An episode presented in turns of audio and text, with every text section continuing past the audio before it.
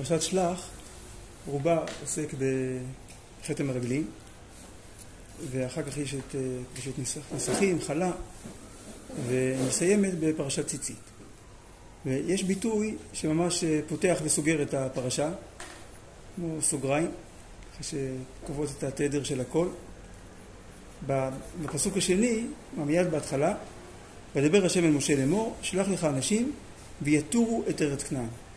ואותו ביטוי חוזר גם בפרשת ציצית, בסוף הפרשה, המטרה של הציצית, והיה לכם ציצית, וראיתם אותו, וזכרתם את כל מצוות השם, ועשיתם אותם, ולא תטורו אחרי לבבכם ואחרי עיניכם, אשר אתם זונים אחריהם.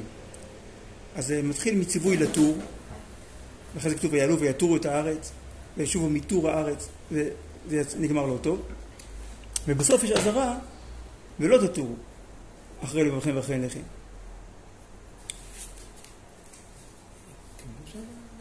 מה? כן. אז מה זה ויתורו? אומר אה, הרב אבן עזרא, אה, עושה את החיבור מיד לתחילת הפרשה. ויתורו ויחפשו. וכן ולא תטורו.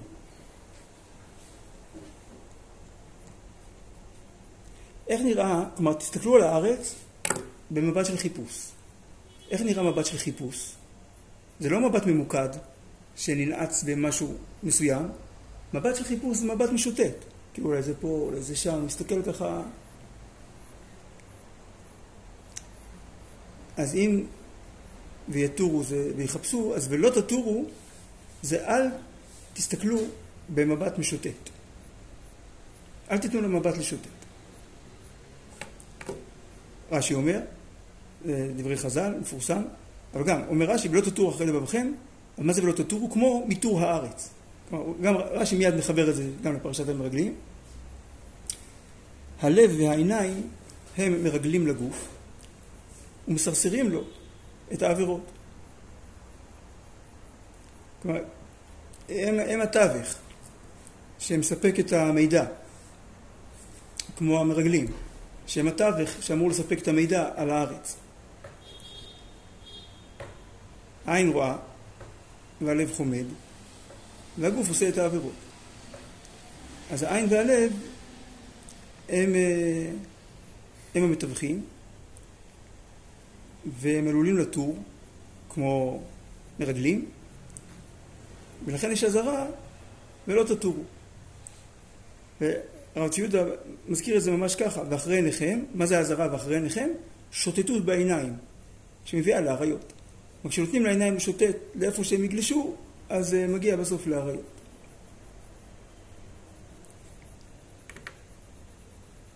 כלומר, יש פה אזהרה שאדם מתבונן במציאות במבט שהוא ממוקד, שהוא מחובר לתכלית, ולא להיסחף, לא להיגרר, לא לזרום עם המציאות כמו שהיא, כי אז זה מסוכן, לא רק שבעיניים שיכולים להביא לאריות, אלא כמו ש... כן, זכרתם את כל מצוותיי ועשיתם אותם. זה מבט כולל על החיים. מפורסם במסילת ישרים, במידת הזהירות, שזאת המידה הראשונה, להתחיל להיות בן אדם שמוביל את החיים שלו ולא נגרר אחריהם. אומר הרמח"ל בפרק ב', הנה, עניין הזהירות הוא שיהיה האדם נזהר במעשיו ובענייניו. כלומר, מתבונן ומפקח על מעשיו ודרכיו, הטובים הם אם לא. אז מה זה מתבונן? זה ראייה מתוך uh, שיפוט ערכי. זה ראוי או לא ראוי.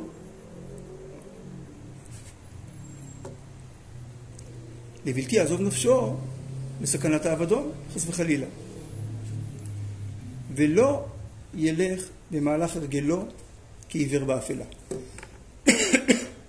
ללכת, להיגרר אחרי הרגל, זה כמו עיוור באפלה. כי, הוא לא יכול לבחור לאן לראות לפי ערכים, אז הוא לא... כמו עיוור, שבטוח הוא נגרר, בטוח הוא ייכשל.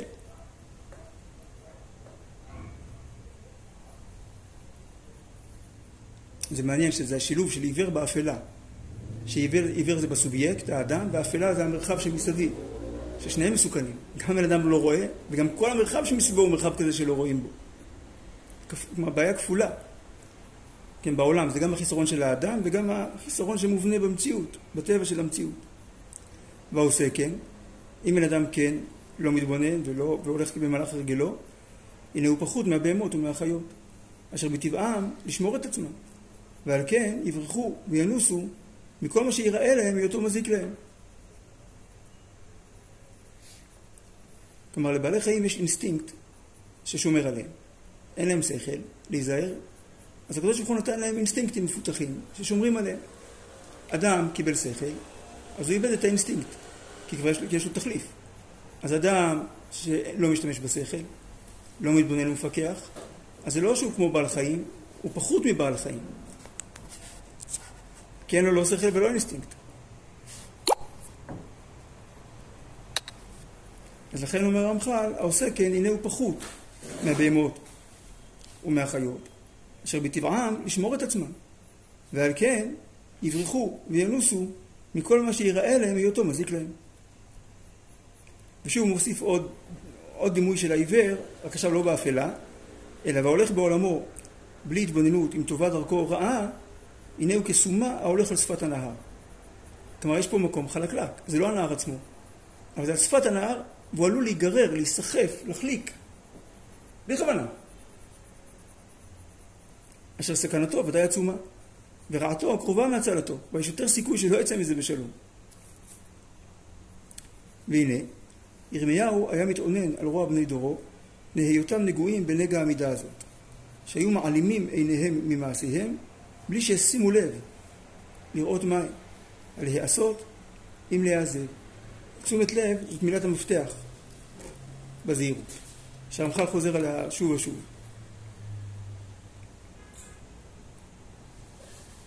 ואמר עליהם, אין איש ניחם על רעתו לאמור מעשיתי, אלא כולו שב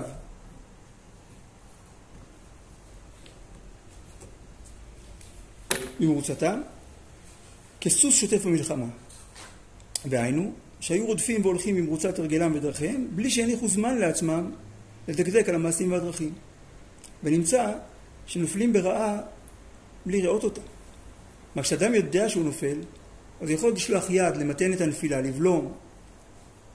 כן, אנשים שלומדים לפעמים, אה, לומדים קרב מגע או מחול, אז הם מלמדים ליפול נכון. שאם אתה מרגיש שאתה נופל, מה, מה לעשות כדי לא, לא לגרום, אדם שנופל והוא לא מודע לזה שהוא נופל, או לא לפתוח את הראש, כאילו לגרום נזקים הרבה יותר חמורים. אז כאן אם אדם לא שולט בעיניים, אלא נותן להם לשוטט, אז הוא כמו הסומה הזה שנגרר, נסחף. אז זה נכון בעיניים, וזה נכון גם בתודעה. זה כתוב ולא תטורו אחרי לבבכם ואחרי עיניכם, שהגמרא אומרת, אחרי לבבכם זו מינות ואחרי עיניכם זו זנות. כלומר, כמו שזה בחולשה האנושית של עריות, אז זה גם בחולשה הרוחנית של עבודה זרה. שהיא גם יכולה להיות להרגיש מאוד נוחה, מאוד מפתה, מאוד קורצת, מאוד זמינה,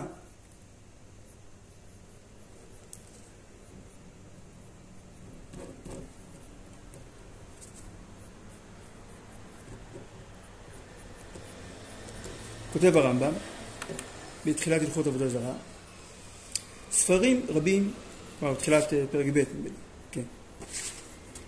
ספרים רבים חיברו עובדי עבודה זרה בעבודתה. איך עיקר עבודתה, כלומר מה השורש ה, כן, הרוחני, ומה משפטה ומעשיה, כאילו הפרקטיקה. ציוונו הקדוש ברוך הוא שלא לקרות באותן הספרים כלל, ולא נהרהר בה ולא בדבר מדבריה. ואפילו להסתכל בדמות הצורה אסור, בצורה של אליל, שנאמר, אל תפנו אל האלילים. לא, לא להיות בכיוון. אל תפנו, זה מעניין, קשור למה שלמדנו בשבוע שעבר, שהעיניים שלכם לא יהיו מולם, שאתם לא תראו אותם והם לא יראו אתכם.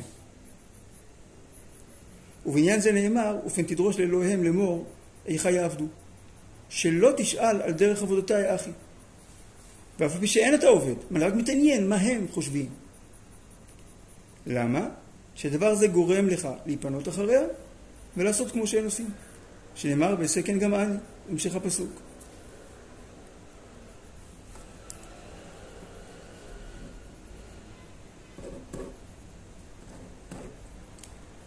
ולא עבודה זרה בלבד, הוא שאסור להיפנות אחריה במחשבה, שזה פולחן כאילו חלופי, אלא כל מחשבה שגורמת לו לאדם לעקור עיקר מעיקרי התורה, כולל נגיד אמונה בהשגחה, או שכל התורה המצויה בידינו היא נתונה למשה רבנו עליו השלום, אז כל מה שגורם, כל תוכן, כל ספר, כל השקפה שגורמת לו לאדם לעקור עיקר מעיקרי התורה, מוזרין אנו שלא להעלותה על ליבנו, ולא נסיח דעתנו לכך, ונחשוב ונימשך אחר הרהורי הלב. מפני שדעתו של אדם קצרה, ולא כל הדעות יכולות להשיג האמת על בוריו. ואם יימשך כל אדם אחר מחשבות ליבו, אז הנה פה ההגדרה, יימשך. כלומר, אם אדם נותן לעצמו להיסחף, ספונטנית, מה מרגיש לי כשאני שומע את זה, כשאני רואה את זה?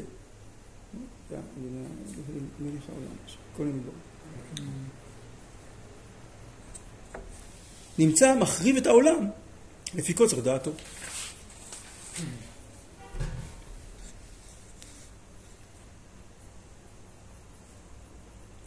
כיצד?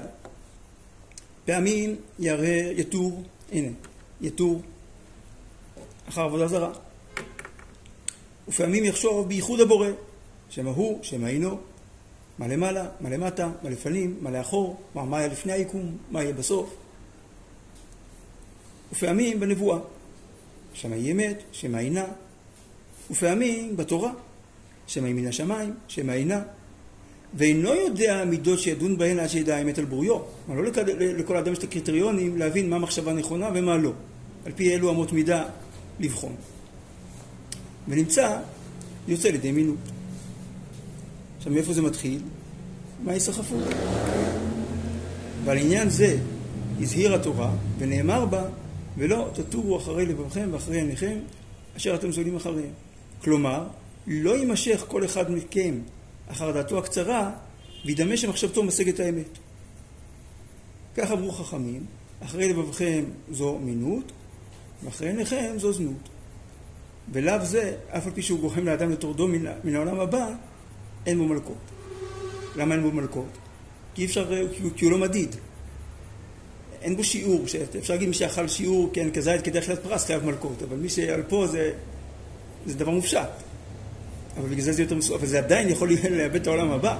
אז זה יותר מסוכן מדבר שרואים בעיניים, שהוא מדיד, שיודע איפה פה הבעיה. כי זה גם תהליך, שבהתחלה לא אומרים, מה, רק בא להתעניין, מה, אני יהודי טוב, אני מאמין לגמרי בכל י"ג עיקרים, רק להתעניין מה הם חושבים, או מה הם עושים.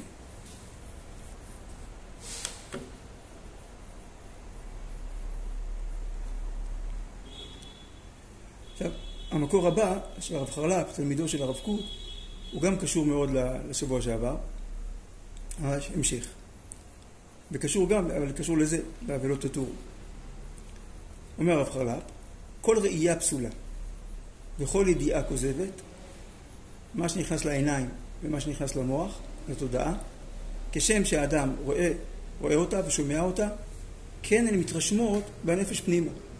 כל דבר שרואים יוצר איזשהו רושם, איזשהו מתאר, הוא מכוונן מחדש את הנפש, כמו היום במדעי המוח, ידוע, כל דבר שאדם רואה, שומע, קולט, אז הסינפסות במוח, יש איזה קשרים עצביים חדשים, שמשנים את הצורה של המוח.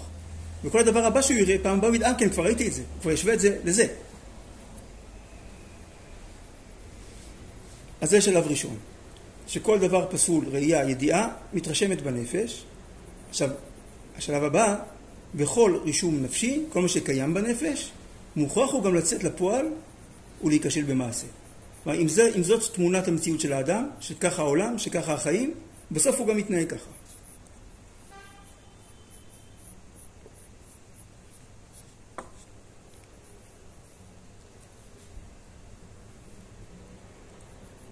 והדבר נעשה מעצמו, וממילא, זה לא איזה תוכנית שבשלב הבא, האדם לא מודע לזה, אמרנו, הוא נסחף. שכן כל רישום בנפש מבקש לו סלילת דרך לפועל, ולמעשה, כוחות הנפש הם, הם, הם דינמיים. אז משהו נחרט בנפש, עכשיו הוא רוצה להרגיש איך זה בפועל, יש בו משהו, דוחף אותו מבפנים, לממש את זה. ועל כן צריכים זריזות עצומה וזהירות מרובה להתרחק מכל ראייה פסולה וידיעה נכזבה. וזה מה שכתוב, ולא תטורו אחרי לבבכם ואחרי עיניכם, אשר אתם זונים אחריהם. ולכאורה אינו מובן מה שמוסיף אשר אתם זונים אחריהם. ומה מקרא חסר אם היה אומר ולא תטורו אחרי לבבכם ואחרי עיניכם גריידא. כשכותבים איסור, אז כותבים את האיסור וזהו. אולם הכוונה בזה, כי כל מה שיש כבר בעיניכם ובלבבכם, תזנו, תזנו ממילא אחריהם. זאת אומרת, התורה אומרת לנו שזה תהליך שהוא כאילו בלתי הפיך. יש פה מנגנון מובנה של כמו, כן, איזו תגובת שרשרת. כשאדם רואה, שומע משהו לא טוב, משהו פסול, הוא נחרט בנפש, אז הוא גם, האדם גם ייכשל בפועל. טוב, עכשיו מה, איך, איך אפשר כן להינצל? ורק אם מתאמצים לעומתם, כנגד זה, לקדש את הראיות, לראות ולהסתכל הרבה בדברי קודש, ממילא מכריעים את הפסולות, והחושך נגרש על ידי האור. כידוע, חושך אי אפשר לגרש במקל, אלא באור. אז אם אדם רואה, יש הרבה דברים שכתוב שהם אה, טוב מבחינה רוחנית לראות אותם. דבר ראשון זה הציצית, זה בדיוק...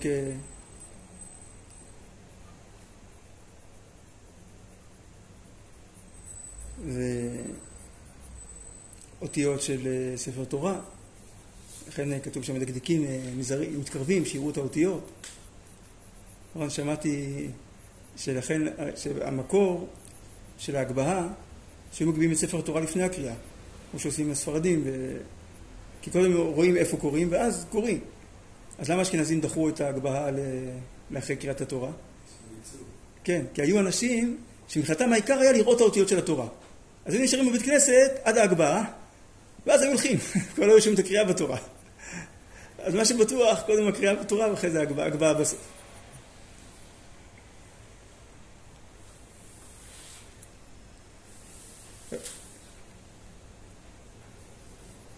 ולכן באו האזהרות, הרחק משכן רע, לבד תראה ראיות פסולות.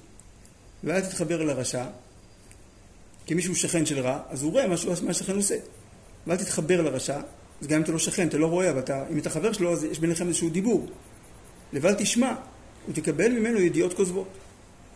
ואל תאמין בעצמך לומר, הרי כמה פעמים ראיתי ושמעתי, ואינני מוצא בקרבי שום שינוי. גם תירוץ נפוץ של אנשים שנכשלו. מה ענייני עדיין נראה שמיים. ואל תתייש מן הפורענות, אל תדע לבוא עליו פתאום. זה כמו להגיד על סדק, כן, הסדק הזה פה כבר הרבה שנים ולא היה שום התמוטטות. ו...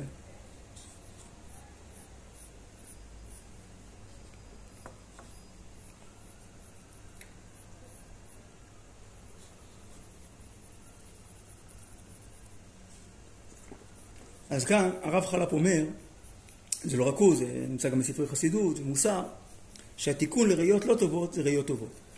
אמרנו מה הבעיה בראיות לא טובות? ההיסחפות. אז כיוון שאדם נכשל בזה שהעיניים שלו שוטטו והוא נגרר אחריהם וממילא נכשל, אז התיקון זה באופן מודע, הפגם הוא בלא מודע, והתיקון הוא באופן מודע לייצר ראיות טובות.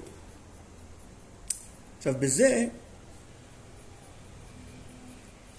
יש גם את הבחינה של אה, יצירתיות בעבודת השם. שזה קשור לחסידות. יש עבודת השם של לצאת ידי חובה, לעשות מה שהשם אומר. חסידות, אז, אז, אז זה לקיים את הדין. ויש חסידות, שהיא לפנים משורת הדין. שהיא לחפש, ראש גדול, כן, לחתור למגע, להוסיף עוד ועוד. והרמח"ל כותב על זה בחסידות, ועל זה נאמר, לעולם יהא אדם ערום ביראה, לדעת ולהתבונן.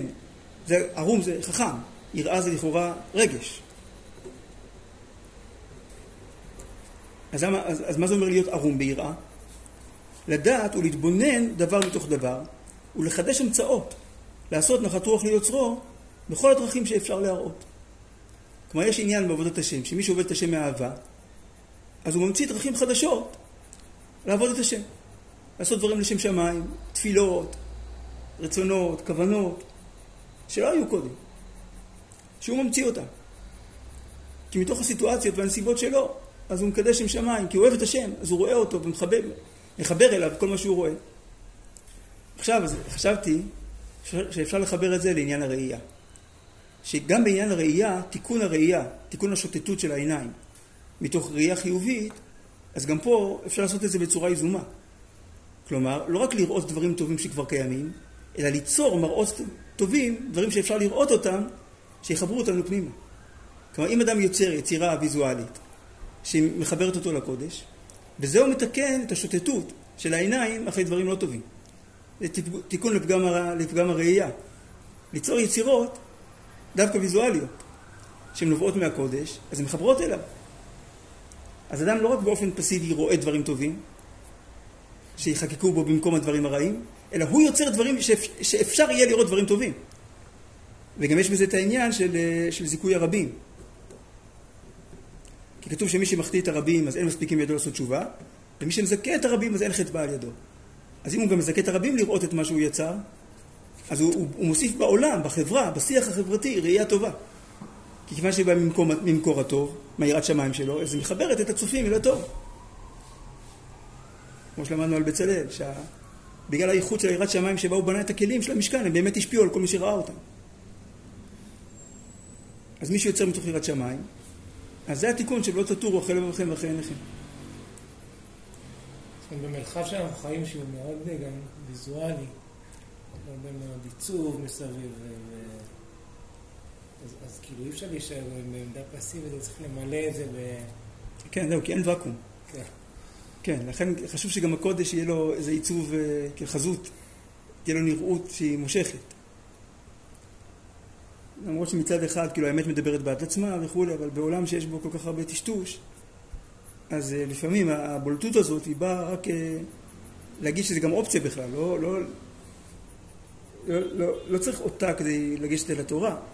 אבל בעולם שיש בו כל, כל כך הרבה טשטוש, אז הבטה היא רק כדי לתת uh, קיימות ברובד החיצוני לקודש. בסופו של דבר גם כל ספר שיוצא, תמיד יש, מקבלים איזושהי החלטה מה יהיה על העטיפה שלה, מה יהיה. האותיות שם, מה יהיה... טוב, אנחנו יודעים שכריכה חומה ואותיות זהב עושות את זה. כבר אלפיים שנה. כבר חמש מאות שנה מהמצאת הדפוס. בערך. בתקופה האחרונה זה בעיקר שמיים עם עננים. ואור.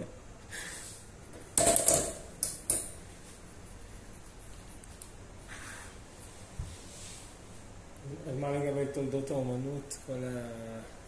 אז זהו, אז חשבתי, זה, לצערי, אני לא הספקתי להכין את השיעור, גם אתמול, גם היום, ומה שהכנתי אז נמחק לי פעמיים, נמחק לי, כאילו, הייתה פעם בעיה בחשמל ופעם בעיה עם, עם הוורד, פעמיים נמחק לי חצי ממה שכתבתי, הרבה, אז, אז לא, לא הספקתי להכניס כל מה שרציתי. אז המשך יבוא.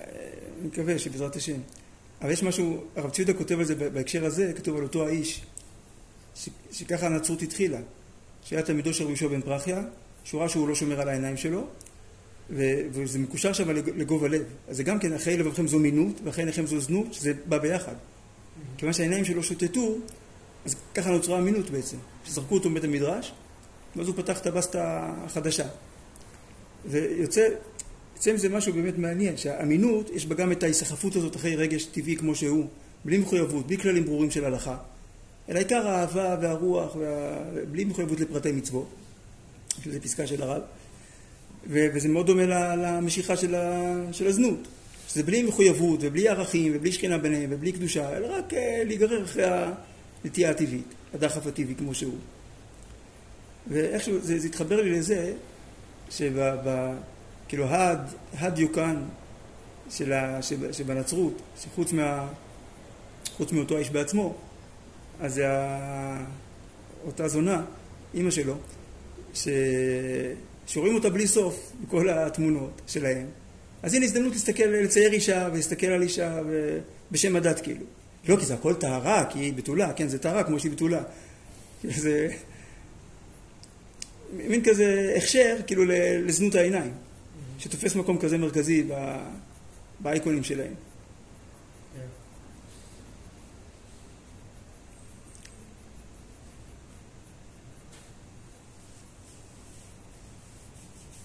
אז בפועל זה אומר, כאילו, אני חושב שאפשר, ראיתי באיזשהו, ראיתי בספר שעוסק בהלכות עבודה זרה, שמישהו שאל, תלמיד של אדריכלות, אם מותר לו להסתכל, ללמוד על, על בניין של עבודה זרה, כדי ללמוד ממנו, דווקא הרב שם התיר לו.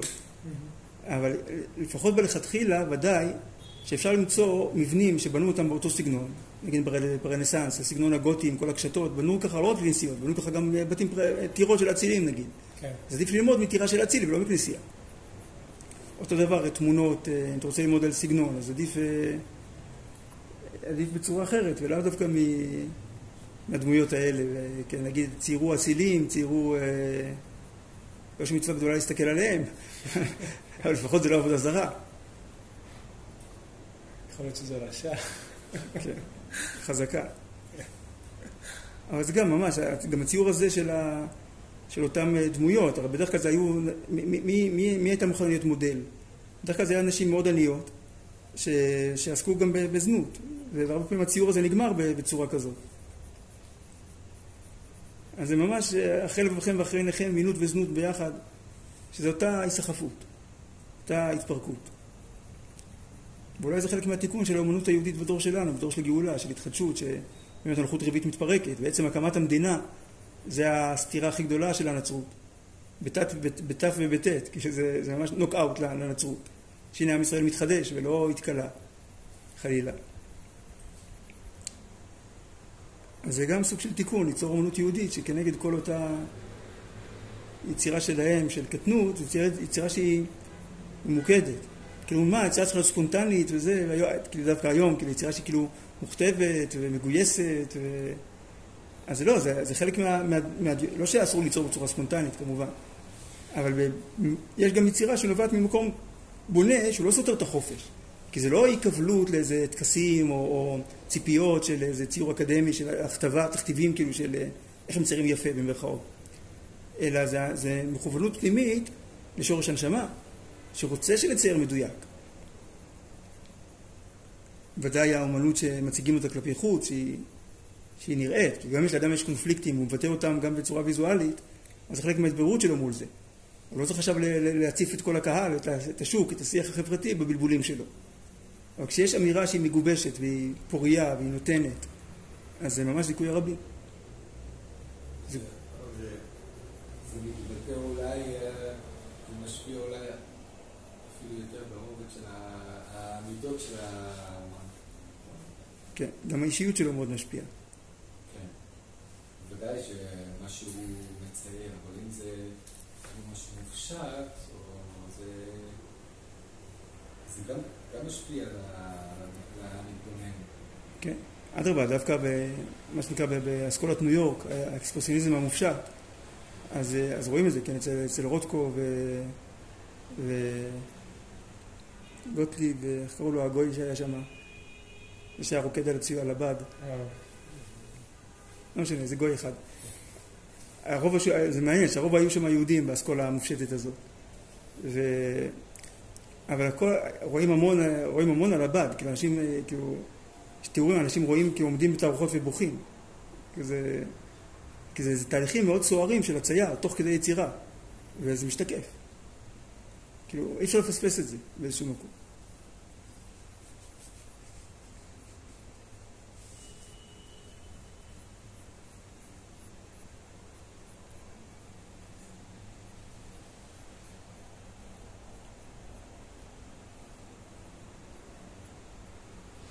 אז מה נאמר? שנזכה להיות שותפים ביצירה הזאת, המתקנת. מתקנת אותנו, מתקנת את החברה ואת העולם. ביצירה שהיא לא טרה, היא לא משוטטת, היא, היא חלק מבניין עולם, היא חלק מתיקון עולם. כמו שהרמב"ם אומר, שלמה, ש, ש, למה המפריחי אונים משחק בקובייה, למה הוא פסול לעדות? כי הוא לא, אומר הרמב"ם, כי הוא לא עוסק ביישובו של עולם. הוא לא עושה עבירה, כאילו מפורשת, לפי הרבה דעות. אבל לא עוסק ביישובו שלנו, הוא לא, הוא לא אדם יצרן, הוא לא מוסיף, הוא לא, אז הוא גם לא יכול להעיד, הוא לא, הוא לא חלק מהחברה. החברה זה אנשים שבונים ביחד עולם. ומי שלא עוסק ביישובו של עולם, הוא מתפרנס רק מ, מ, לגמרי מהאוויר, מהימורים, מדבר שלא היה ולא... ואין שום קשר לשום תוכן שהולך ונבנה, זה רק זמני ומקרי באותו רגע. אז הוא לא חלק מהחברה, הוא לא יכול להעיד, לדבר בשמה, להעיד. אז פעם הייתי שואל במבחנים באומנות, האם אומן עוסק ביישובו של עולם? אז זה תלוי. אז כן, יש יצירה שהיא עוסקת ביישובו של עולם, שהיא בונה. אז היא ההפך מ"ולא תטורו". היא, יישוב הארץ, כאילו, מול, גם כן מול, מול המרגלים, שתרו אחרי עיניהם אז התבלבלו, כבר לא רצו את הארץ. אז אדרבה, יכולה להיות ראייה כזאת שבונה אהבת הארץ.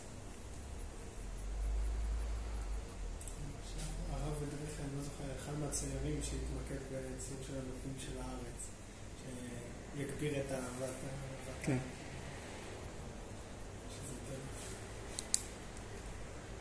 מפורסם, שארץ אשר עיני השם אלוקיך בא מראשית שנה ועד אחרית שנה. להסתכל על הארץ, לראות את הנופים של הארץ, אז זה, זה, ולכת בדרכיו.